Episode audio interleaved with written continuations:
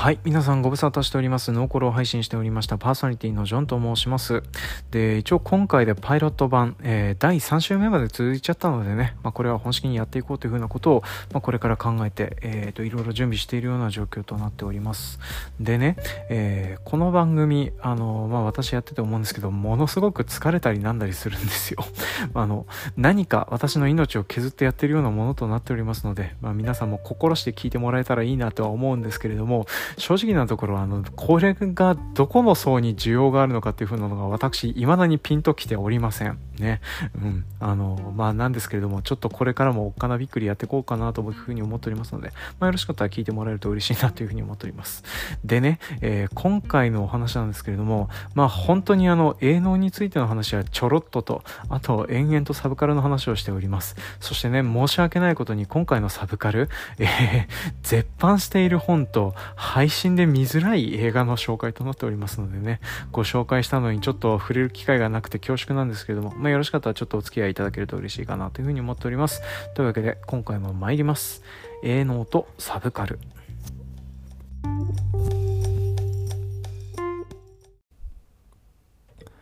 この番組は北海道の中心部札幌市のちょっと東側にある江別市在住のジョンさんが、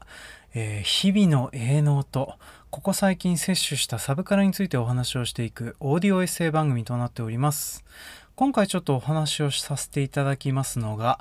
6月中の穏やかな時期についてのお話と、あと最近私が見直しました、えーと、アメリカのグラフィックノベル、デイトリッパーというふうな漫画と、あとちょっとお時間とか余裕があるようであれば、映画の、えーと、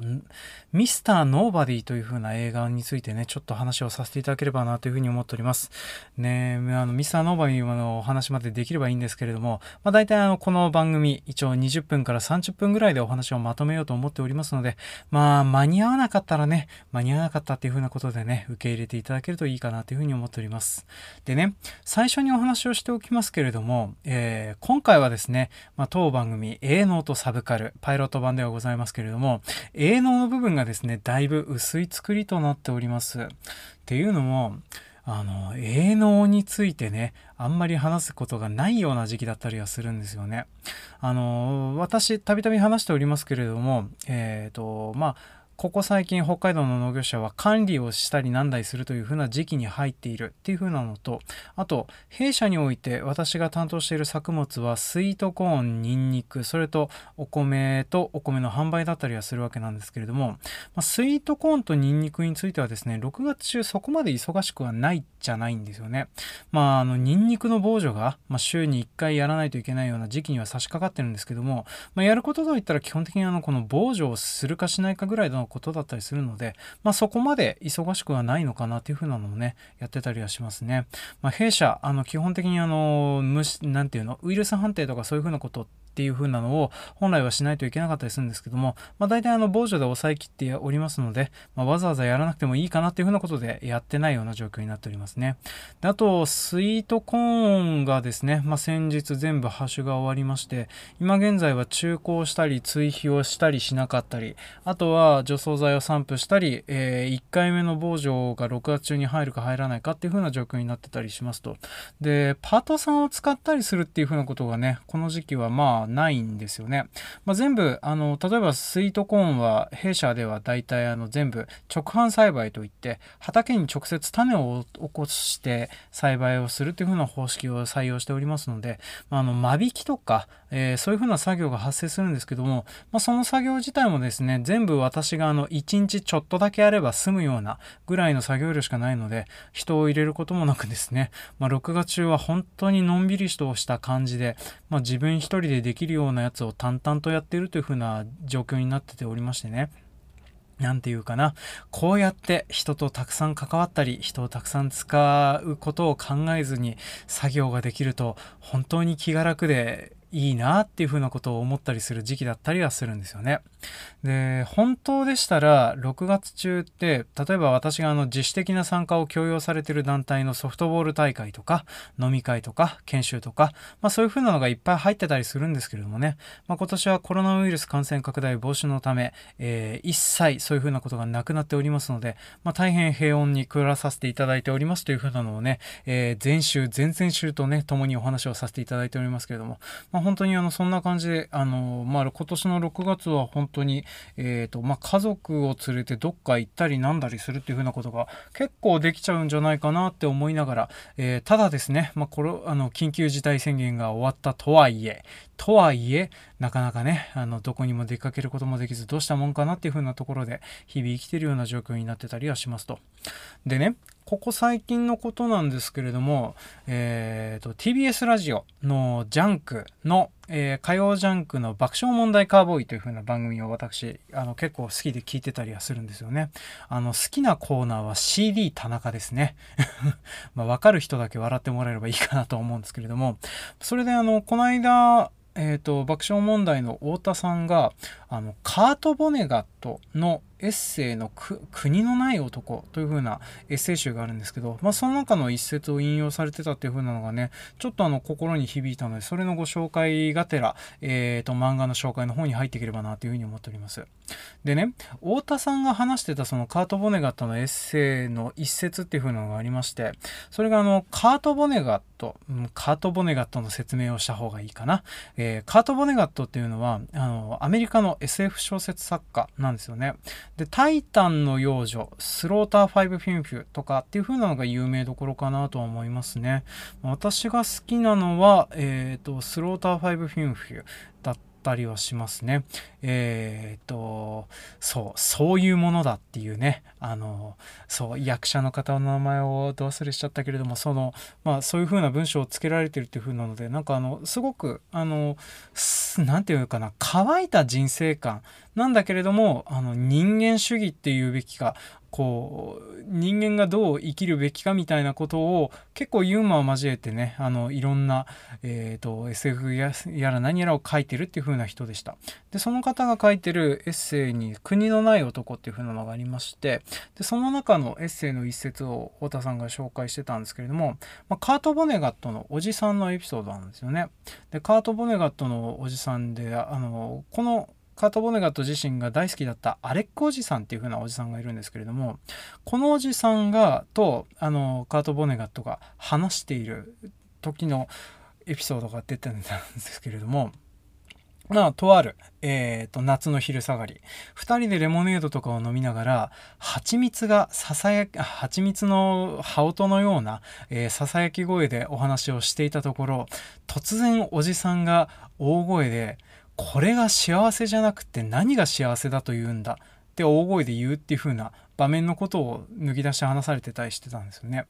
でその後でカート・ボネガットの言葉として続くのが、えー、まあ、そういう風な言葉を聞いて以来私や私の子供たちや私の孫たちにもこういう風に伝えることにしているっていう風に続くんですよね。まあ、何かっていうと要はあの自分がいかに幸せな状況に生きているかっていうふうなことに都度気づいた方がいいよっていうふうなお話だったりはするんですよね。だからあの自分が幸せを感じたりなんだりするときにはああ自分は幸せなんだっていうふうに口に出して認識することが結構大事だよっていうふうなことをまあその太田さんもその爆笑問題カーボーイの中であのこのエピソードを引き合いに出してお話をするっていうふうなことをやられてたんですよね。えー、まだラジオクラウドで聞けるかどうかわかんないですけども、えー、とりあえずですね無理かな？えっ、ー、と、本日6月9日、えー、時刻が8時37分なのでね、ラジオクラウドで聞く、あ、ラジオクラウドじゃないな、ラジコで聞くにはちょっと時間がギリギリっていう風な感じだと思うんですけれども、まあ何かしらの手段でインターネット上には上がっておりますのでね、まあよかったら探して聞いてみるといいかなと思います。私より上手にもちろんお話をされておりますのでね。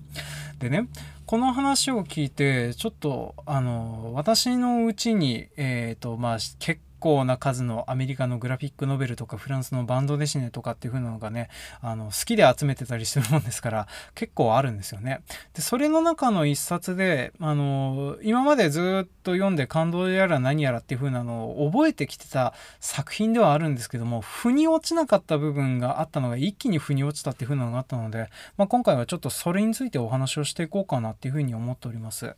でね、えー、今回ちょっとご紹介をさせていただく漫画画なんですけれども、えー、正式なタイトルもう一回呼びますね。タイトルがデイトリッパーという漫画になっております。で、書いてる方がですね、ムーン・ファビオさんという風な、えー、ブラジル生まれの漫画家さんとバー・ガブリエルさんっていう。で、このムーン・ファビオさんとバー・ガブリエルさんは、えー、双子の兄弟なんですよね。で、二人揃ってアメリカに来て、それであの、アメリカで漫画家をやってるっていう風な形になってたりします。まあ、なんですけど、この二人強調はこれだけなのかなとは思うんですよね。で、この絵を描いてるのはファビオ・ムーンさんっていう双子の、えっ、ー、と、お兄さんの方なんですけれども、えー、ネットフリックスでドラマ化されているアンブレラアカデミーっていう、まあ、これもグラフィックノベルがあるんですけども、これのあの原作の絵を描いてたりしますね。で、えっ、ー、と、この、えー、このグラフィックノベルのあらすじというか内容なんですけれども主人公はブラス・オリバ・ドミンゴスという名前の、えー、新聞の死亡記事執筆をなりわいとしている、えー、人となっております。でこの人はあのー、ていうかな舞台になっているのがメキシコだと思うんですよね。で、メキシコでこの死亡あの新聞の死亡記事専門の執筆委員みたいなのをやってたりするんですよね。で、日本国内でこの死亡記事っていう風な文化があんまり馴染みがないかなとは思うんですけれども、なんかあの海外とかの新聞社とかだと割とポピュラーな役割らしくてですねあの誰か著名人が亡くなったりするとその著名人がどういったところで有名になってどんなような人生を歩んで晩年はどうだったのかっていう風なのをあの短くまとめて上げていくっていう風なのがお仕事としてあるそうなんですよね。でここ最近私あの蔦屋書店で並んでるのを見たんですけれどもなんかあの100年分の著名人のえっ、ー、とそのいろんな有名な新聞社が書いた、えー、それぞれの死亡記事をまとめて100年分まとめてあるっていうねあのタイプの本とかがあってちょっと気になるなっていう風なのをね思ったりしてましたけどまあそんな感じでですねこの新聞の死亡記事執筆をなりわいとしているっていう風なことをやってるのが主人公だったりするんですよね。で、この主人公がですね、えー、まあ、ある日、あのー、というかね、何、て言うかな。まあ、このし、基本的には、このデイトリッパーという漫画は、このブラス・オリバ・ドミンゴスという風な名前の男の一生を追っていくような漫画となっているんですけれども、全部でチャプターが10個だったかな？10個ぐらいあるんですけどもそれぞれ、えーと、このブラス・オリバ・ドミンゴス自身の、まあ、そのチャプターの時に何歳かっていう風なのがタイトルになっててでそれでそのその時に起きたエピソードを紹介してなおかつそのエピソードの最後には死んじゃうっていう風なね作りになってるんですよね。でこの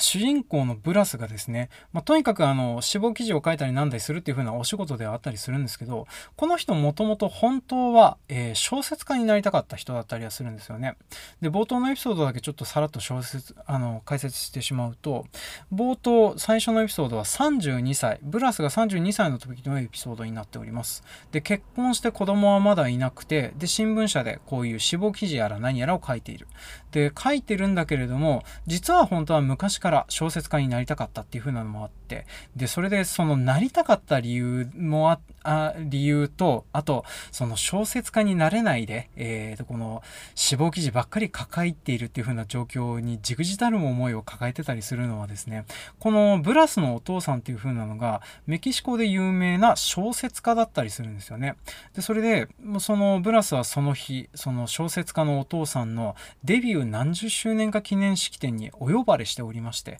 まあ、そこにね本当はまあ尊敬してるお父さんでもあるけれどもでも自分はそういう風になれなくてっていう風なのでなんとなくあの祝福してあげたいけれども微妙だなっていう風な気分になってるっていう風なところから始まるんですよね。でその日のエピソードではその式典に行こうと思うんだけれどもどうしても最後の一歩が踏み出せなくてその近場にあるバーに入っててお酒を飲んでいるとそのバーにたまたま強盗が入ってきてその強盗に撃ち殺されてしまうっていう風なエピソードになってるんですよね。でそれであのエピソードの最後には必ずその時のブラスの死亡記事が最後の一文として挟まり込まれているんですよね。まあその時にはあのこうこうこういう風な理由があって死んでしまいましたけれども本当だったらこんなような人生があったのではないかっていう風なのが書かれて次のチャプターではブラスが若かった頃、えー、20歳、えーとまあ、大学生のと大学生の頃で親友と一緒にどっかに旅行に出てそこで出会った女の子と恋をするっていう風なエピソードになるんですけれどもやっぱりチャプター2の方でも最後の方では海難事故にあって死んでしまうっていう風なのがあるんですよね。でチャプター3ではそこで知り合った女の子と何年間か同棲したんだけれども結局破局してしまってそれで結婚することになる奥さんと出会う瞬間で車にひかれて死んでしまうっていう、まあ、とにかくこのブラスっていう風な男の人が人生において一番重要な場面で死んでしまうっていう風なのを繰り返していく漫画だったりはするんですよね。でね、こう、人の生き死にやら何やらっていう風なことを繰り返すことによって、まあ、あの、人生っていう風なのはどんなもんなんだろうねっていう風なことを語っていくの漫画だったりはするんです。でね、ちょっとこういう風な話をすると、やっぱりあの、皆さん連想してしまうのはこうね、えー、例えばゲームとかアニメになっておりましたシュタインズゲートとか、あとは映画ど、映画で有名どころで言うとバタフライエフェクトとか、そんなような感じの、あの、何回も何回もループする時間の中で自分の行動を変えることで、えー、未来やら何やらを変えていくっていう風なものを連想しがちになるかなと思うんですけどもどっちかっていうとこのブラスのやつはですねあの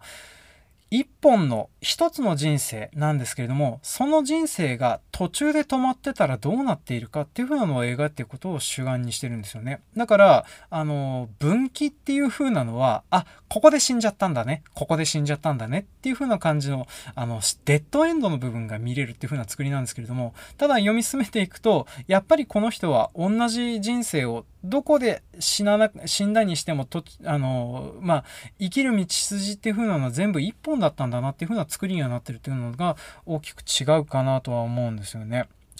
でねこれであのちょっと冒頭の太田さんも話してたカート・ボネガットのあのエッセイの話と他に戻るんですけれども僕この死ぬ瞬間っていう風なのを今までずっとあのブラスにとって人生の一番大事な実感時期の話で、まあ、ブラスがなくなってってるんだろうなっていう風に僕自身は思ってたんですけれどもあのこれ実はあのブラスにとって一番幸せな時間のがで切り取られてそこで亡くなっちゃったから、まあ、こういう風なエピソードになってるんじゃないかなっていうのをちょっと考えてたりはしてたんですよね。でね、あの、そう。まあ、エピソード的にはね、まあ、例えばまあ、初恋とかさ、えっ、ー、と、その仕事で認められるようになるとか、あとはあの、作家としてデビューするっていう、そうそうそう、あの、ブラスはその後作家にとしてデビューするっていう風なエピソードもあったりするんですよね。で、その作家としてデビューしたりとか、あとはお父さんと和解していくとか、まあ、そういうようなエピソードがあって、って死んじゃうっていう風なところもあるんですけど、まあ、それからあの、子供の頃に戻って、まあ、子供の頃に本当にあの、人生が楽しくてしょうがないっていう風な時に、えー、タコが電線に引っかかって感電死するとか、まあ、そういう風なのも途中途中挟まれてたりするんですけれども、まあ、とにかくブラスにとって人生において一番その時が幸せだったんじゃないかなっていう風な瞬間で、その死の瞬間が訪れたりはするんですよね。でこの特にそういう風な気分にさせてくれるのが死亡記事が毎回毎回挟み込まれるんです。でやっぱりあの死亡記事なもんですからあの惜しい人を亡くしましたみたいな文面にはなりつつあるんですけれどもけれどもプラスの人生がそこで途切れたとしてもそれはそれでプラスにとっては肯定されるべきというか本当に幸せな人生だったっていう風なのを表現されるべきものだったんじゃないかなって私自身はちょっとその太田さんの話を聞いてから読み直してみるとそういう風に捉えられちゃったりするんですよね。まあ、なのであの、こうね6月中って本当にあの穏やかな時期だったりするんです。そしてあの私本当は冒頭でするはずの話をねしてないことを今思い出してこれからしようと思うんですけどね。すいません。ちょっと話があっちゃこっちゃ言って恐縮なんですけれどついてきてもらえると幸いです。でね。まあ6月中ってまあこと私に関しては結構暇な時期っちゃ暇な時期なんですよね。あのまあ私の担当作物が麦とか大豆とかブロッコリーじゃないっていう風なのがありまして、まあ、この時期ね麦はもうとにかくアホみたいに防除してますしブロッコリーはアホほど植え付けておりますしね、まあ、大豆は大豆で防除したりカルチ入れたりとかっていう風なわったわた忙しい時期だったりするんですけど、まあ、私だけね比較的暇だったりするんです。まあ、その代わりね私は7、8、9、10、11、12、13あ13はないね1、2、3と忙しいから6月ぐらい多少は暇な時期くれよって思ってたりするんですけども、まあ、皆さんオンシーズンで忙しくてね、私が暇にしてるのが何かちょっとね、問題があるらしくてね、まあ、なかなかあの肩身が狭くしながらなんとか休んだりなんだりしてるという状況になってたりするんですよね。えっ、ー、と、話がそれましたね。で、こういう風な時期って、本当にあの、なんていうの、あの、5月中のね、疲労がピークに達してる瞬間。で、そして、あの、自分の裁量でゆったりやっていい仕事っていう風なのが組み合わさるとですね、なんとなく私、あの、この時期だけ農作業ってって素晴らしいなっていうふうに思う瞬間が来るんですよね。まあ、ただこれは、あの、肉体がそういうように錯覚してるだけであって、私の精神自体がごまかされてるだけであってね、実際にそんなことはないっていうふうなのは頭では分かってるんですけれども、でもあの、こういうふうな穏やかに農作業ができる時間っていうふうなのがありますと、どうしてもそういうふうなことを錯覚してしまうんですよね。まあ、錯覚っていうふうに言っちゃうと、この後の話が続けられないな。まあ、そういうふうに思ってしまうっていうふうなタイミングが多かったりするんですよね。であとその後でね、まあ、例えば6月中は比較的あの自宅に帰って妻と娘と一緒に晩ご飯を取れるっていう風な時間がね比較的多く取れる、えー、月だったりはするんですよね。まあ、本当にあのひどい月はもう全然晩ご飯は別だしっていう風なのでねうちに帰ったら来たら娘は寝てるし朝も起きたら娘は寝てるしっていう風なパターンのこともね時々あるんですけれども、まあ、基本的に今現在はそういう風なのもなくあの娘と一緒にあのと娘と妻と一緒にねあの妻が作ってくれたご飯やら何やら食べてるっていうふうなことを食べてるとですねそれこそあの、えーと、カート・ボネガットのアレックスおじさんと同じような感じでですね私もあのこれが幸せじゃなくて何が幸せだって言うんだっていうふうなことを言いたくなるような気持ちにもなってきたりするんですよね。で私自身あの、まあ、こういう風な番組をずっと配信してきたりとか話をしてきてたりしてていろいろとあのそれこそねもうちょっと若い時期とか何年か前とかはもうちょっと野心みたいなものはあったかなとは思うんですけども今現在に関してははっきり言って自分の人生ってこれ以上のことを別に望んでたりはしないんですよね。あの思まあずっとね、その目標としてるものの中にないのが日本一の農業経営者になるとか、あの、なんていうの、日本の農業を変える何かをするとか、そういうふうなことって正直なところ本当に興味がないんですよね。で、あと、自分にとってお金がかかる趣味みたいなものっていう風なのをほとんど持ち合わせてないっていうのがありますね。ま、車もずっとハイエースで、ハイエースじゃないな、ハイゼットカーゴでいいやとかね。あの、うん、あの、軽トラでいいやとかっていう風なことを全然平気で思っちゃいますし。まあ、あと、あの、欲しかったなっていうふうに昔から考えてたものは例えばあの家庭自分の家庭奥さんとか子供とかまあ、あとはあの自分の家があればいいなという、まあ、残念ながらあの自分の書斎を持つっていう風な夢はねちょっと途絶えたままなんですけれども、まあ、あの基本的にはこの家もあるしあの妻も、えー、子供もいますし。あとね愛人愛人か。愛人はいらないな。家庭不和は私の本意ではないからそれはいらねえなっていう風なことでいいかなとは思うんですけれども、まあ、基本的にそんな感じで、えーとまあ、自分の必要なものは揃ってるっていう風な状況になってるんですよね。でまあ、そんなような状況下で、えー、まあ、私は幸せなんですっていうふうなことを認識するようになるとですねこの映画というか漫画の見方っていう風なのも結構変わってきちゃうなっていうのがあるんですよね。はい。あの、自分で勢いに乗って喋ってたら何を話してるか分かんなくなっちゃったので、一旦ちょっと再開いたします。でね、あの、私がこの人生、えー、まあ、ここで、あの、これが幸せじゃなくて何が幸せだって言うんだっていうふうに叫びたくなる瞬間っていう風なのはちょいちょいあったりするなっていう風なのもね、あったりするんです。でね、ここで私がうっかりまあ、例えば交通事故で死んでしまうというふうなことがあって、まあ、それであの僕の死亡記事が書かれてたとしてもそれはそれであの振り返ってみると私の人生はそれはそれで良いところで区切りがついたんじゃないかなっていうふうな気もするんですよね。まあ、なんですけれどもこれが例えば今この時じゃなかったとしてもどこで区切られたかとしてもそれなりに私は幸せに生きてきたんじゃないかなっていう風なのを、まあ、幸運ながらに思ってたりはするんです。まあ、少なくとも私はあの今まで生きてきて例えばね理不尽にあの虐待を受けるとか、えー、命の危険を感じるようなことがあったとはなかったですし、まあ、あとはあの凄まじい借金を負わされてどうこうしたっていう風なこともないですしねあの労働にひどい目に遭わされてたっていう風なのはあるんですけどもまあそれはねとりあえず生きて終わったから脳幹かなとは思いますね。そう。死ぬような目に遭ってる時に死んじゃうとそれはただただ悲劇ですからね。まあちょっとそういう風なことに関してはちょっと話は別かなとは思うんですけれども振り返ってそういういい瞬間で死んでるっていう風なのを見ると意外と人生その結構引きこもごもあるけど悪くないんじゃないかなっていう風な気分にさせてくれる漫画だったりはするんですよね、まあ、なのでちょっと皆さんももしよかったらこのデイトリッパーという、えー、小プロから出ている小学館のねこういうバンドネーションを出すレーベルがあるんですけれども、まあ、そこから出ている漫画ですのでよかったらねちょっと買ってみていただければどうかなっていうふうに思ってたんですけれどもこの漫画どうもですね今現在あの絶版なのかどうかわかんないですけど、まあ、今現在あの中古でしか出回ってないっていう風な本になってるみたいですね。こう、紹介をしておいて買えない本っていうね。あの、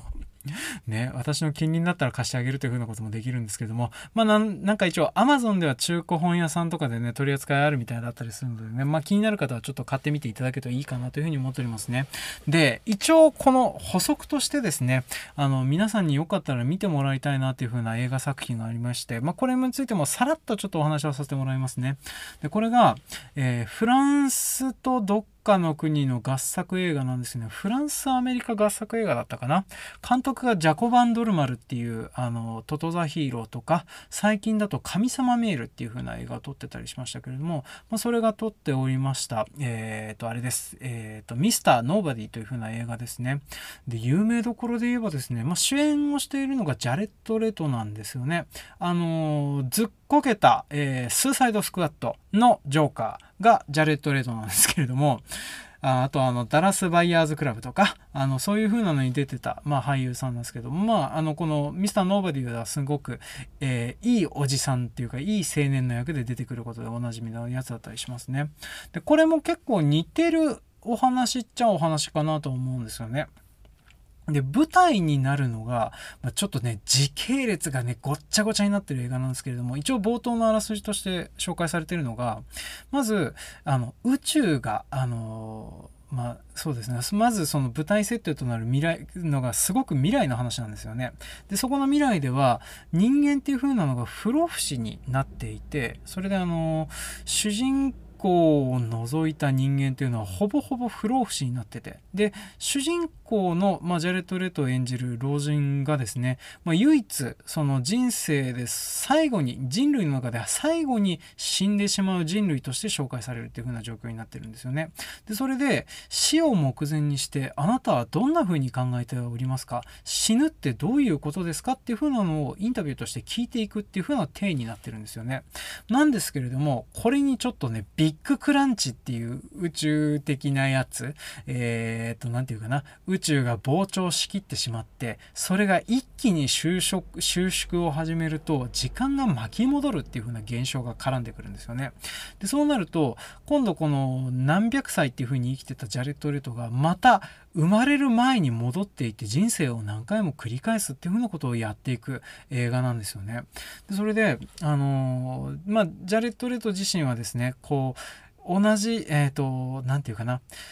最初に生まれる家でそして恋する相手とかっていう風なところはあの変わるんですけれどもまあその一つの人生を何回も何回もやり直していってそれはあの選択やら何やらっていう風なことをその時々で変えていってでその時々でどんなような人生だったかっていう風なのを振り返ってみて全体を通して振り返ってみてどうだったかっていう風なことを言っていくっていう風な物語だったりはするんですよね。でね、まあ、話としてすんげえ複雑でね面白いかどうかっていう風に言われるとねまた難しい映画だったりするんです。私はすごく好きな映画であの結構座右の映画の一つだったりはするんですけれどもねあのノリ的にはこの間ご紹介したミッドナイトゴスペルと同いう同系列のねものだったりしますのであの薄っぺらい人に見せると深いですねっていうねくっそつまんねえ感想が出てくることでおなじみの映画だったりはするんですけれども。まあでもあのういう今回ねデイトリッパーはちょっと見ることは難しいかもしれないしああとあれですね、えー、このミスターノーバディも配信サービスで全然配信されてない可能性もありますね、まあ、ちょっともし見れる機会とか、まあ、伝えとかでレンタルとかできるんだったらちょっと見てもらうと結構あのこういうね何ていうの疲労困憊してたりするしあのなんか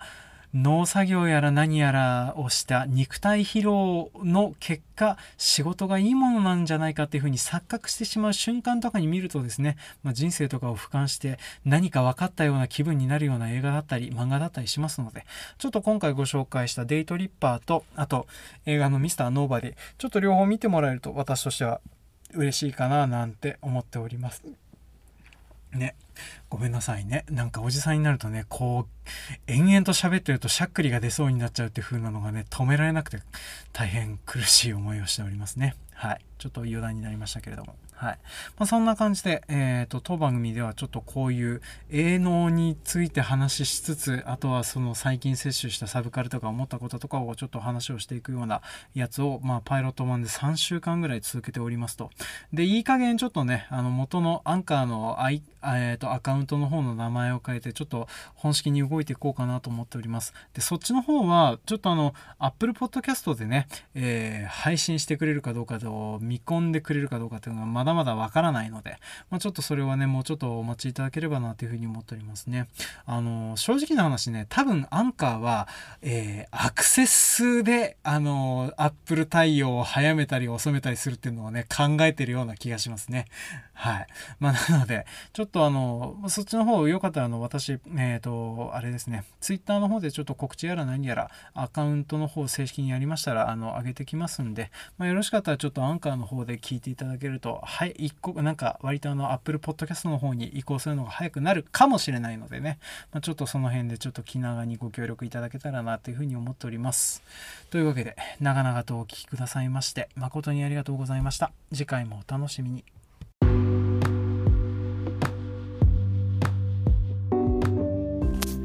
はい、今回も長々とお聞きくださいまして誠にありがとうございます。一応このパイロット版へのご感想はですね、とりあえずハッシュタグノーコロまでお寄せいただきますようお願いします。あの正式に Apple Podcast でね、あの配信が始まりましたら、あの別途あのこういうハッシュタグの方を用意しようかなというふうに思っておりますので、まあ、よろしかったらちょっとそれまでノーコロの方にコメントいただけると嬉しいかなというふうに思っております。で、えっ、ー、とパイロット版2本目の方とかにもね、ちょちょいちょいコメントトいただいております、まあ、特にハッシュタグとかついてないですけどあの以前ノーコロにも出演してもらった椎名さんがあのバイオレット・エヴァーガーデン見てるよとかっていう風な話をされてましたり、まあ、あとは、えーと、いろんな方からちょっとコメントいただいております。で、えーと、すいません。ちょっと読むの1個だけ読まさせてもらいます、えー、長坂農園さんからコメントいただいております。ありがとうございます。パイロット版の2話目聞きました。売上の半分が直売を占めてるなら組織としていく気はないんじゃないだだろうかっていうふうなことを思いますっていうふうなコメントいただいておりました。ありがとうございます、まあ、そんなような感じでですねあの直売はした方がいいんじゃないっていうふうなね私を応援してくれるようなコメントをちょいちょいいただきまして本当に皆さんありがとうございます、えー、その他えー、っと八木さんクレイジーアグリジャパンのガス屋さん、えー、サルサルさんからコメントいただいておりました。本当にありがとうございます、まあ、ちょっとこんな感じであのえー、っといろいろとね まあ皆さんだいぶあの米の直売についてご心配されていただいてて本当にありがたいなとは思うんですけれども、まあ、弊社とりあえずあの直売に関してはまあまああの、うん、見切り発車でなんとかやっていこうかっていう風な形でねあのだらだらと続けていくような形を今現在はとっておりますね、まあ、でもね本式に話が動くのが冬場になりますのでね、まあ、ちょっとそれまでもうちょっと話はねねやっていこうねっていう風な話になっていくかなとは思いますね、まあ、てなると私冬場暇になるのかな？うんまあ今年のねコロナウイルスの状況下でこう出店して店頭販売するっていう風なことも数減りそうですからね。ちょっとこの辺で、まあ、少なくとも私が店頭に立つ機会とかが減っちゃったりするのかななんて、まあ、ここ最近は考えているような状況となっておりますね。で、えーと、これからというか今後何週の予定というか、まあ、その辺についてのお話なんですけれども、まあ、あのこの、えーと、とところでこの「営農とサブカル」っていう風な番組みたいなのをやっておりますけれどもいまだにあの自分でやっててどこに需要があるのかっていうのが全然分かんなかったりするんですよね。まなんであの、まあ、聞いてくださってる皆さんが何が面白いと思ってくださってるのかちょっと私自身もピンときてない部分はあるんですけれども。あの、まあ、ちょっとこれからアンカーの方で、えー、と準備ができ次第順次配信をしていこうかなというふうに思っております。で一応アンカーの方であの配信新しくアカウント作って配信する方はですね、まあ、とりあえずこのパイロット版が続々と並ぶような状況で、まあ、しばらくはこのノーコロの方のアカウントを間借りして配信していくような形をとっていこうかなというふうに思っております、まあ、なので Apple Podcast をお聞きの皆さんはですね、まあ、しばらくこのノーコロの方であのそのまま聞いていただけるとありがたいかなというふうに思っておりますね。あの正式に移行するのは、えーと、もう一つの方のアカウントちゃんと正式な方のアカウントがあの Apple Podcast に承認をいただいてからというふうになりますのでね。あのノーコロでの配信が随分長くなるような気がしますけどまあ気長にお待ちいただけると幸いかなというふうに思っております。というわけでちょっと長々となりましたけれども、えー、お聴きくださいましてありがとうございました。次回もお楽しみに。